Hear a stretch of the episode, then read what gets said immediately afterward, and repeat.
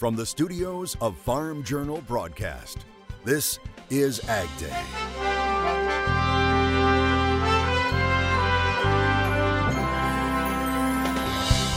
Learning outside the classroom, we visit the Giving Garden in Georgia.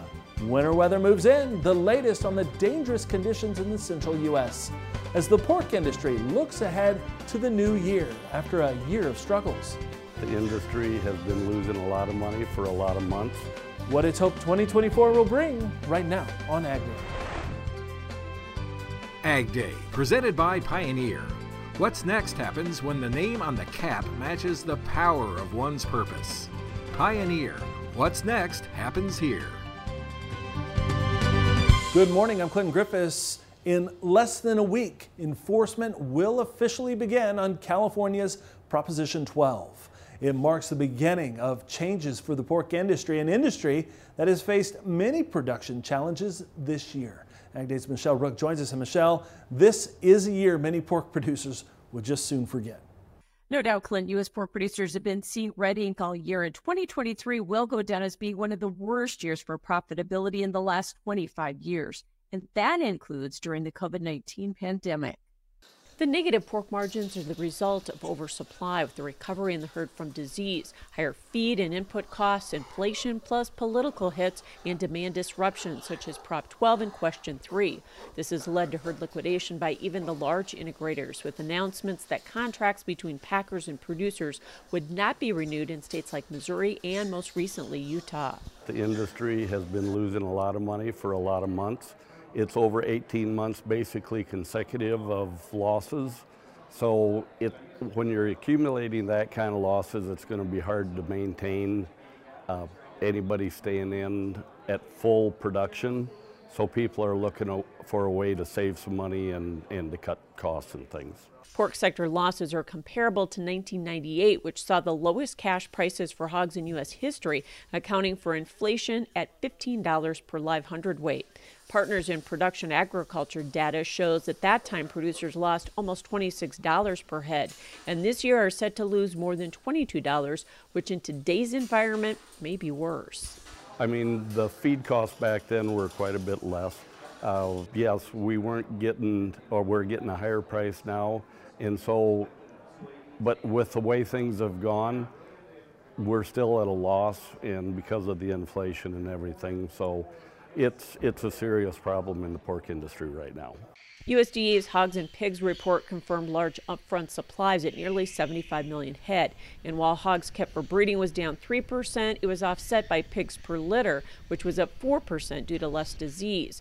That'll make it difficult to see a significant rebound in prices for a while. I'm Michelle Rook reporting for Ag Day. All right, thanks, Michelle. And even as California's new pig housing standards go into effect, a similar law is making its way through the Massachusetts courts right now. We're talking about the state's Question 3. Now, state officials are requesting the dismissal of a lawsuit challenging that animal welfare law. The lawsuit was filed by Triumph Foods. It claims the law violates the Commerce Clause and other provisions of the U.S. Constitution. Now, state officials say the lawsuit lacks merit because the company can't demonstrate harm resulting from the regulations. That law went into effect on August 24th. Travel conditions have been treacherous at times across the central U.S. as a winter storm continues to bring blizzard conditions along with ice into the plains and upper Midwest. We're talking about Nebraska, South Dakota, Kansas, Wyoming, and Colorado, which you can see here. While the snow has moved on from the Denver area, areas of blowing snow were still an issue in the eastern plains. More unsettled weather is on the way for the West Coast. Meteorologist Andrew Whitmire joins us with an update.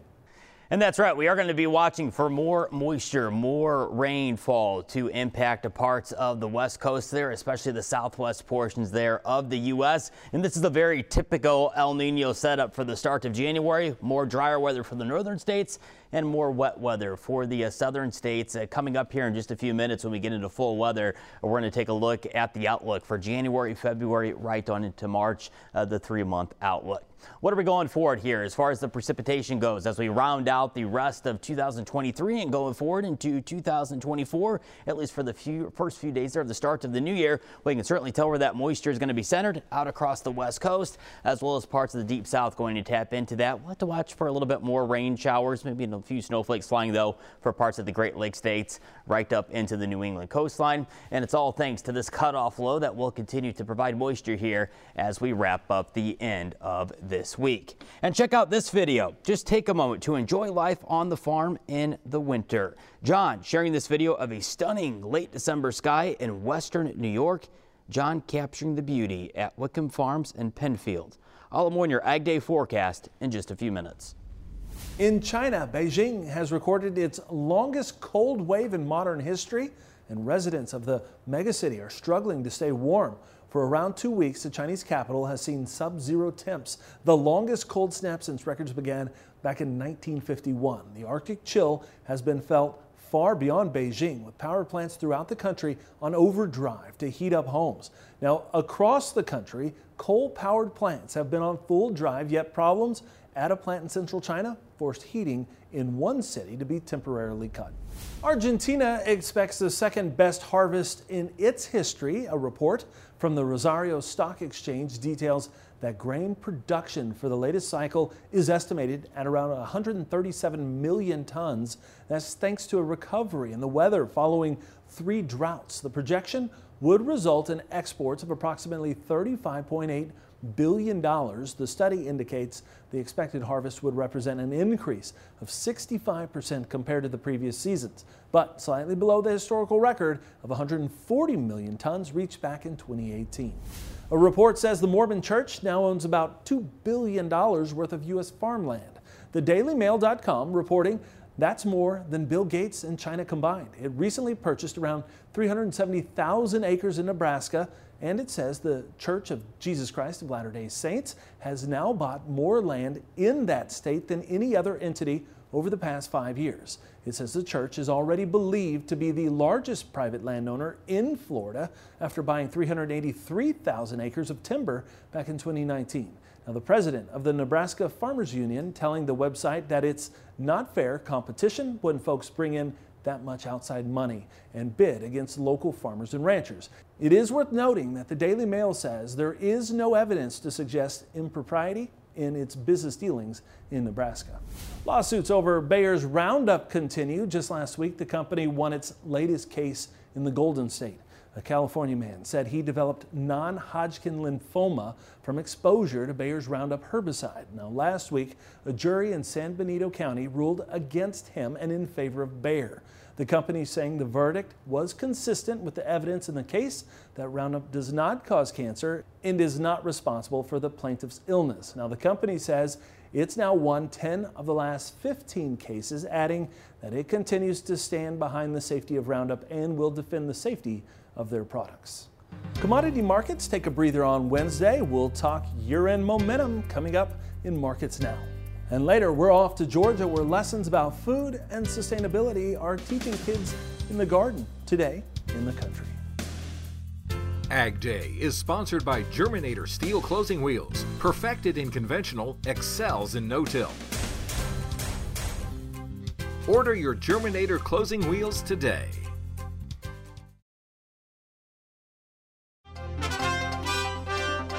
Grains soften in midweek while feeder cattle hang on to gains. Michelle Rook has more in Markets Now. On Wednesday, John Payne is joining us, and John, uh, corn and wheat futures setting back, but after a big day on Tuesday, how much of that was just some profit taking? I would think a lot of it. You know, we were up three percent yesterday, and wheat and corn did a better better job following along. But today, just very little follow through news. You know, in fact, anywhere you kind of scan across four or five different websites we subscribe to, and it's tough to to really pull something out of the market that's going to make a huge difference here. Uh, moving average closes on soybeans were watched here. We're right at the 200 day moving average for March soybeans and for March soybean meal.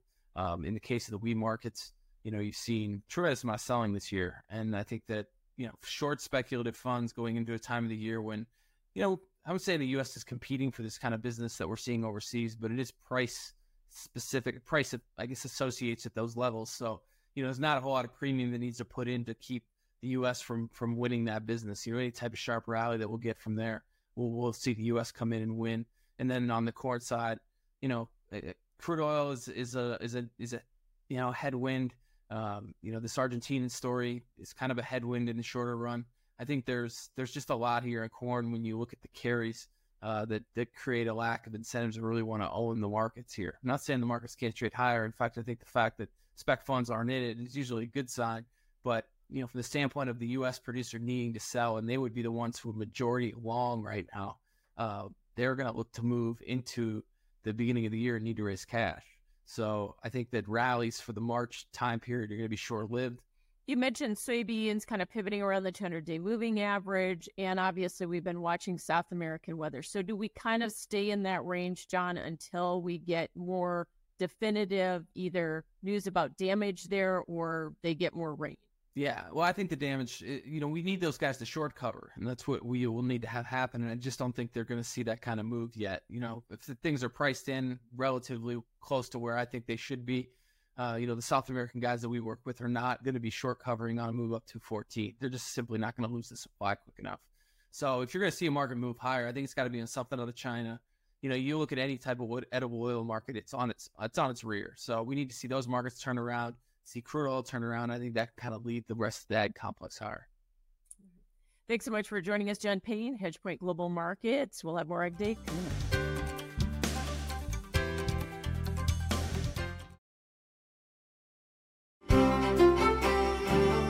As promised, here's a look at our three month outlook uh, for the temperatures are concerned as we round out the winter months here, January, February, right on into March, and very typical El Nino pattern. Warm again for the northern states, and at times at or below average temperatures uh, for parts of the uh, southern half here of the country. And again, the Weather Service really starting to highlight again well above average temperatures becoming more and more likely for parts of the Pacific Northwest. As far as the rainfall and snowfall is concerned, well, we're going to be reliant heavily on if the jet stream lines on up for parts of the northern prairie as well as the Great Lakes states. Uh, the Great Lakes states actually are going to be more dependent on any type of lake effect snow uh, rather than system snow likely as we go throughout January, February, right on into March. Not saying that we won't get a good, decent uh, snow system snow that is, uh, but the trend's turning less and less likely. And we're going to be watching for again that moisture plume to still inundate parts of the four corner states down across the southwestern U.S. and parts of the deep south as well, including down into Florida where they're going to be getting very timely rains. Check out our current snow depth. This is one of the lowest the snow depths for end of December uh, on the record books here. And again, we're not looking at much in the way of snow depth out there. The bulk of the snow mainly across the Rockies, and we did just have a snowstorm and ice storm and blizzard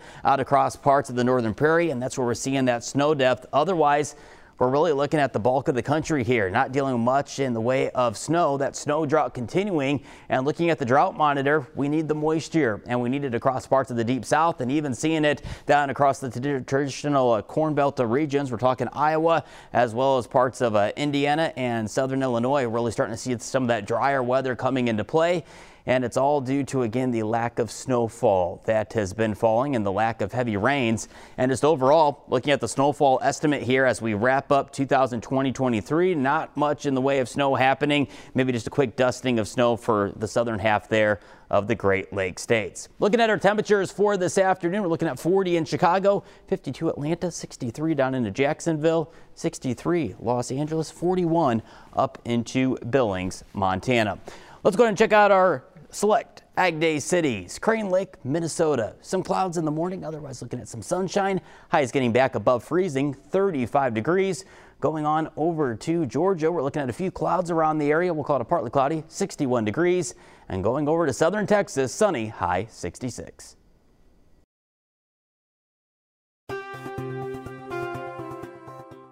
USDA's Food Safety and Inspection Service has now confirmed the eligibility of Paraguay to export beef products to the U.S. The agency is saying any beef imported from Paraguay will come with foreign inspection certificates and that the products were produced under an inspection system equivalent to FSIS requirements. Now, you'll remember we told you earlier this month that several groups like the National Cattlemen's Beef Association opposed the decision to allow beef from Paraguay back into the country, citing concerns over the country's history of foot and mouth disease. Now, members of the U.S. House also sending a letter to the Ag Secretary opposing the plan. And two senators have filed a Congressional Review Act resolution to overturn that decision. Now, Paraguay was previously eligible to export meat to the U.S. However, in 1997, FSIS notified officials the country was no longer eligible because it did not implement requirements under the agency's final rule.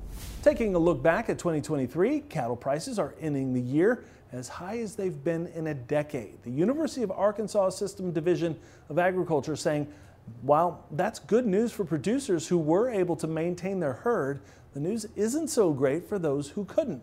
Officials reporting that most of the year both futures and cash markets for steers, calves, and more saw improvement over last year. Now, James Mitchell, an extension economist at the university, said the benefits of those higher prices fell on those with access to good grazing and forage. Meanwhile, drought continued to tighten cattle production with dry conditions in the southern plains of Kansas and Texas and the southeast, areas that now can't benefit from the higher prices due to a lack of grass and forage.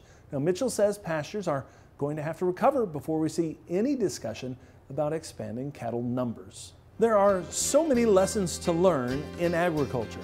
Up next, how a Georgia garden is teaching kids about life and community in the country.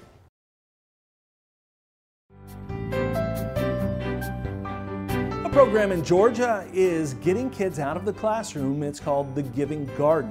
And as John Holcomb of the Georgia Farm Monitor tells us, students aren't just cultivating plants, but also a sense of self sustainability and community. Here at Lakeview Middle School in Catoosa County, these students are hard at work tending to their school garden, known as the Giving Garden, a project that has become an oasis for them as it's used as an outlet for kids that maybe need some extra attention. According to Jessica Tatum, school counselor and one of the masterminds behind the garden, says it takes a lot of work, but says this is just one of the ways the school pours into these kids outside of just academics. I like to use horticultural therapy because each counselor or therapist has their own strengths and weaknesses. I enjoy gardening and I feel like I want to show the kids something I love and get them excited about it so they can learn different things that maybe they aren't used to, that they could first of all learn how to dive into something that maybe they're unsure about and learn it and love it because you know that's what you're going to have to do in life. And as far as therapy in the classroom, sometimes I honestly for a school counselor, just giving the students a break in the fresh air, letting them use their hands and have tangible sensations. Uh, it helps a lot when they go back, especially our ADHD kids. When they go back into the classroom, it's giving them a brain break and a movement break. And I think that's a lot better than just sitting in another classroom or the counselor's office just chatting. According to Tatum, the garden also serves another purpose, as she says it helps kids learn to become self sustainable something she's recognized as important, as a large part of their students may not have access to fresh, nutritious foods all the time. A large part of our school is at or below poverty line, so a lot of kids and students don't really have access to fresh vegetables all the time. Um, or gardens. Gardens are just peaceful in general, so you know fresh flowers are good for the soul. Learning how to dig in the dirt, stuff like that. So it's really good that we're teaching the students, myself and Becky are teaching the students how to plant and grow veggies because, you know, like I said, they don't always have access to it. And if they do, they don't know what it is or how to eat it, etc. Becky Carson, site coordinator with Communities In Schools at LMS, who runs the school's garden group, says they've had excellent participation and says that it's something that the kids look forward to each week. They're very excited to come out. I've gotten kids that are not even part of the Communities In Schools program here ask me, stop me in the hallway, hey, how can I join your garden group? And when are we going to have our next garden group? And uh, so they're definitely receptive to it and are eager to come out and work. And it's gone very well so far. I'm really pleased with it. Carson says that the garden has also become an opportunity for the kids to give back to their peers as they get to decide what's done with the produce after they've harvested it. I also wanted to build teamwork and um, a place where they can also give back what they get from the garden. So we're going to be talking about Uh, we'll have a survey too of what they want to do with the bounty that we get at the end of the year, the harvest, and perhaps we can give it to the cafeteria or we can give it to uh, families in need in the community because I know there's several families here that each week I actually offer food bags to them to go home. So perhaps we can supplement some of those fresh vegetables and fruits to those bags as well. And they have a sense of pride with that, that they've helped somebody, they've helped grown it, they've learned about it, and they can also take it home as well. Reporting in Rossville for the Farm Monitor, I'm John Holcomb. Our thanks to John Holcomb and the Georgia Farm Monitor for sharing that story with us. And that's all the time we have this morning. We're sure glad you tuned in. From all of us here at Ag Day, I'm Clinton Griffiths. Have a great day.